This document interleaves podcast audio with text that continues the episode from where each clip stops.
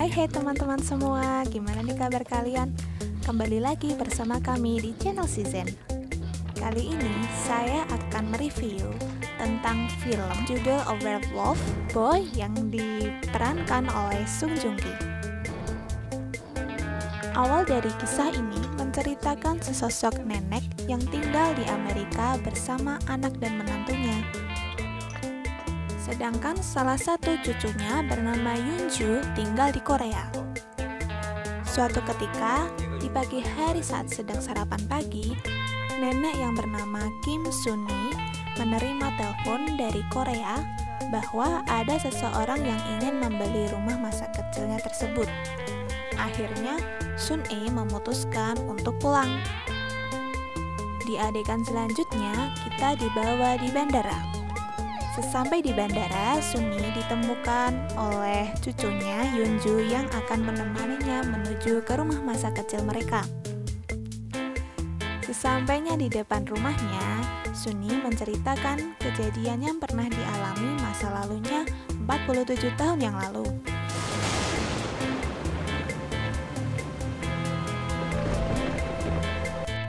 Sung E bersama keluarganya pindah ke rumah baru yang dibelikan oleh Jite ayahnya Cite adalah rekan bisnis dari mendiang ayahnya Sungi. Cite membeli rumah tersebut karena berniatan agar lebih dekat dengan Sung E dan menikahinya.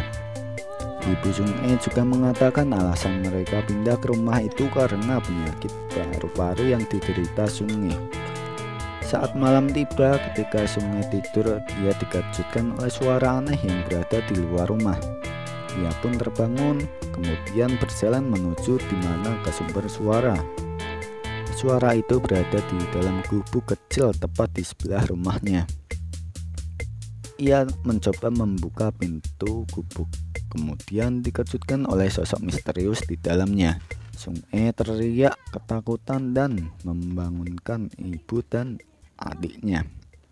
Keesokan harinya, Sung E melihat sosok misterius yang ia lihat semalam sedang bersembunyi di tumpukan kayu. Ibunya penasaran dengan sosok tersebut dan diberikan makanan. Ketika sosok tersebut menghampirinya, ternyata ia adalah manusia. Anak tersebut bertingkah seperti binatang dan bisa dibilang rakus. Pasalnya, ia terbukti saat diberikan makanan oleh ibunya Sungi. Setelah kejadian tersebut, Ibu Sung E melapor ke polisi untuk meneliti pemuda itu.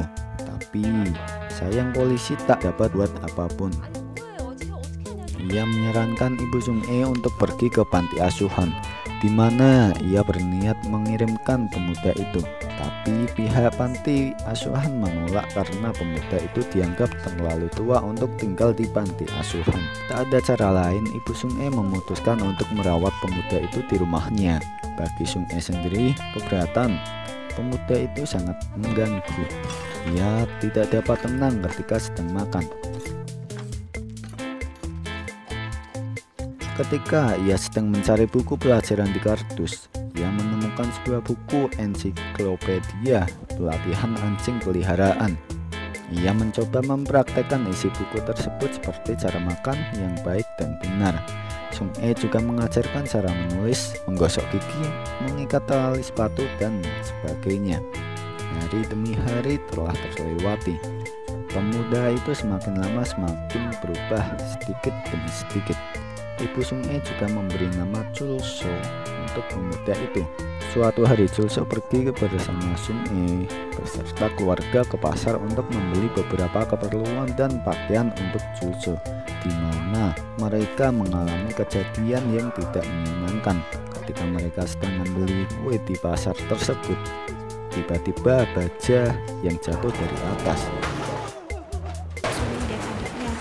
sehingga besi baja tersebut hanya mengenai tubuh Julsu. Warga terheran-heran dengan Culsu yang tidak kenapa-napa ketika tertangkap si baja dari atas. Kemudian, ia dilarikan ke rumah sakit. Saat dokter memeriksanya, dokter tersebut terkejut. Ia meminta kepada ibu Culsu agar membawa Culsu ke rumah sakit yang lebih besar. Semakin lama, Culsu dapat beradaptasi dengan lingkungan di mana tempat ia tinggal. Ia sering bermain bersama Suni dan teman-temannya.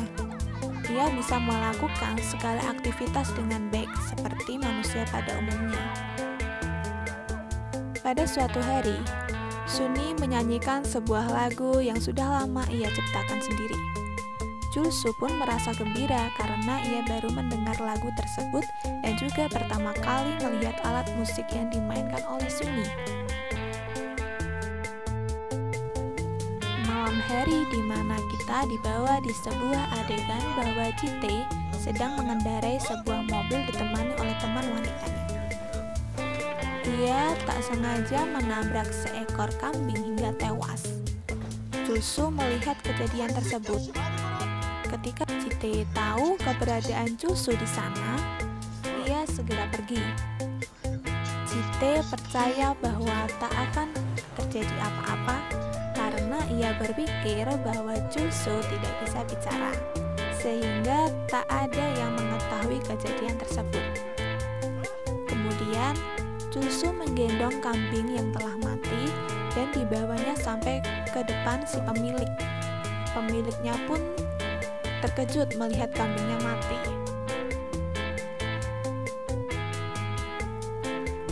Hari berganti. Ketika di malam hari dan semua sedang terlelap, Cite mencoba menerobos rumah Suni. Cite memaksa Suni pergi dengannya, tapi aksinya tersebut digagalkan oleh Cusu yang sedari tadi memperhatikannya. Ketika bercakap dengan Suni di depan rumah, Cite menyadari bahwa ada Cusu di sana. Akhirnya ia menyuruh teman-temannya untuk keluar dari mobil dan menghajar Cusu. Tapi ketika Cite dan Suni beradu mulut, Cite melempar Suni ke tanah. Hal tersebut membuat Cusu sangat marah dan ia pun berubah menjadi sangat mengerikan. Ia berubah menjadi manusia serigala dan menghajar teman-teman Cite. Beberapa saat setelah itu, polisi datang untuk mengatasi masalah yang terjadi dan menginterogasi semuanya. Tapi Cite mencoba mengelak dengan berbagai alasan. Alasannya tak digubris oleh polisi dan Suni juga memojokkan Jite atas tindakan mengenai kecurangan bisnis yang dilakukan oleh ayahnya Jite menghancurkan gitar kesayangan Suni hingga pecah. Setelah kejadian tersebut, Jite meminta kepada keluarga Suni agar membiarkan Chulsu tinggal di gubuk kecil yang kumuh dan mengurungnya di sana. Di mana tempat Suni pertama kali bertemu dengan Chulsu. Ketika membersihkan gubuk yang terlihat seperti kandang itu, Ibu Suni menemukan beberapa barang yang diduga barang milik mantan penghuni rumah terdahulu. Cite penasaran dengan barang-barang itu. Ia menemukan sebuah nama dari alamat di dalamnya yang bertulis nama Park Jungdu. Ia bergegas menuju di mana alamat tersebut berada. Jite bertemu dengan Profesor Kang Tae-sik, kawan dari Profesor Park Jung-doo. Ketika Suni belajar di depan rumah, ia melihat ibunya menyimpan kunci ruangan Chulsu. Ia mengambilnya dan mengajak Chulsu untuk main lari-larian keluar. Ketika mereka sedang bermain, penyakit Suni tiba-tiba kumat. Ia pingsan. Julsu kebingungan. Ia menggendong Suni ke sana kemari untuk meminta bantuan. Tapi sayang, tak ada orang dewasa di sana yang dapat membantu. Julsu akhirnya membawa Suni ke dalam hutan. Hingga larut malam, Suni dan Julsu tak terlihat. Ibu Suni dan tetangga yang lain membantu untuk mencari Suni. Tapi tak disangka, Cite membawa orang asing dalam pencarian Suni tersebut. Ia mengajak Profesor Kang Tisik beserta anak buahnya, bahkan juga membawa polisi. Profesor Kang Tisik mencoba menjelaskan yang sebenarnya bahwa Cusu adalah manusia serigala. Tapi tak ada yang memahami maksudnya. Cusu akhirnya dirantai dan dikurung di dalam kamarnya dengan penjagaan yang sangat ketat karena ia dianggap manusia yang berbahaya. Bahkan, polisi pun mengancam akan membunuhnya dan hal itu membuat Cite sangat senang. Profesor Kang Tisik mencoba melindungi Culsu dari polisi. Ia tak ingin jika Culsu terluka atau mati.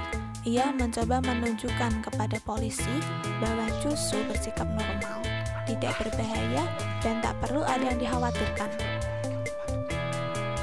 Profesor Kang Tisik ingin mempelajari si manusia serigala hasil penelitian dari mendiang kawannya Profesor Park Jung-do yang telah menciptakan Culsu.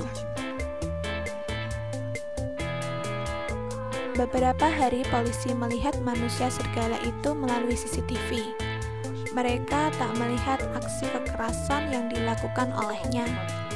Karena JT punya seribu satu cara untuk menang, akhirnya dia memutuskan untuk memfitnah Chulsu bahwa Chulsu telah memakan kambing milik Paman Jung.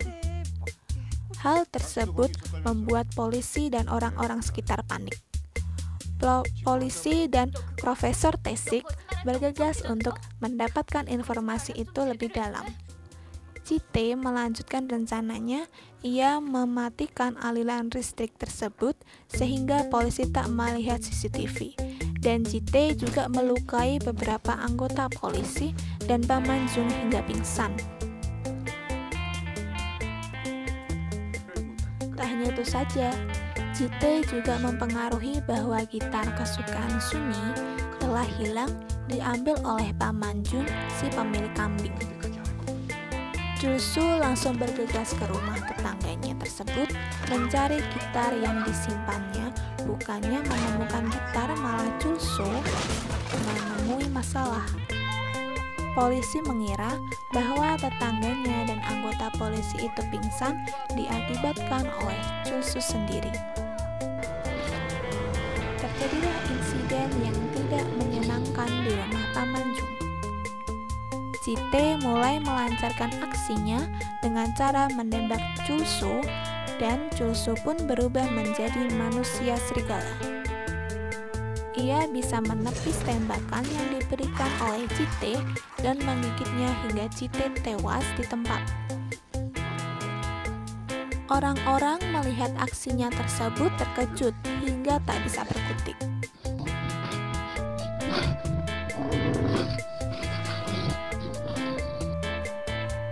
Dengan cekatan, Cusu membawa Suni lari ke hutan. Sesampai di hutan, Suni mengobati luka tembakan. Pagi harinya, Suni mendengar suara orang yang mencari keberadaannya.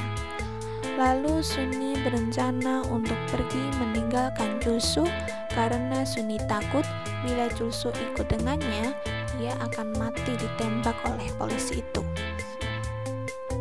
Julsu tiba-tiba bisa berbicara dan mengatakan kepada Suni untuk jangan pergi. Suni terkejut mendengarnya tapi ia tetap harus pergi dan meninggalkan Jusu di sana sendiri.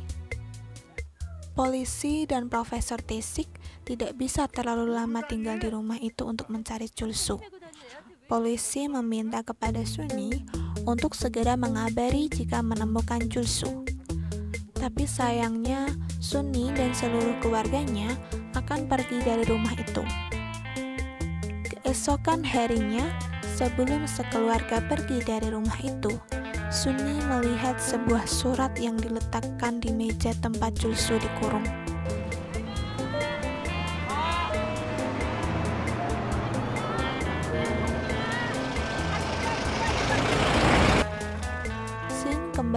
Ke masa sekarang di mana Sunni sudah menua dan ditemani cucunya. Mereka berdua menginap di rumah itu mengenang masa mudanya. Malamnya, ia pergi ke ruangan tempat Julsu dikurung. saat dibuka pintunya, ia dikejutkan oleh bunga-bunga bermekaran.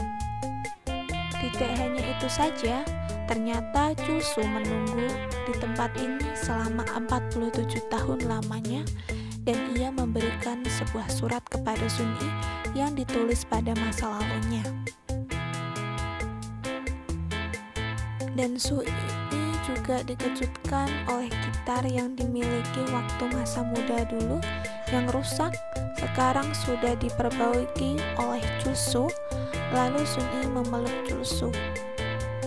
Ia menangis karena dulu telah meninggalkannya. Selain itu, Sunni juga sudah menua, sedangkan fisik Chulsu tidak berubah sama sekali.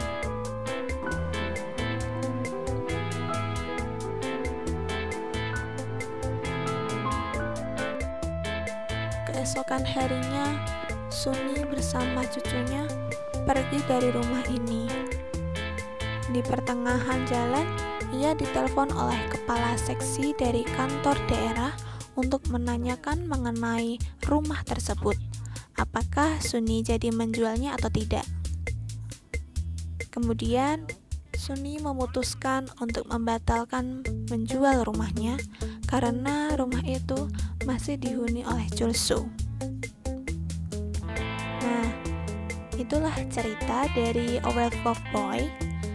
Jadi kesimpulan dari film ini menceritakan kehidupan Sunni yang waktu masih muda, di mana ia bertemu manusia serigala bernama Julsu di gubuk kecil di sebelah rumahnya. Julsu yang awalnya adalah orang yang terbilang buas, berkat dirawat oleh Sunni dan mengajari banyak hal, sekarang Julsu telah berubah menjadi lebih baik. Kemudian untuk pesan-pesan yang bisa kita ambil dari film ini, yang pertama kita harus menghargai satu sama lain. Kemudian yang kedua, jangan memaksa kehendak orang lain. Terlebih lagi masalah jodoh.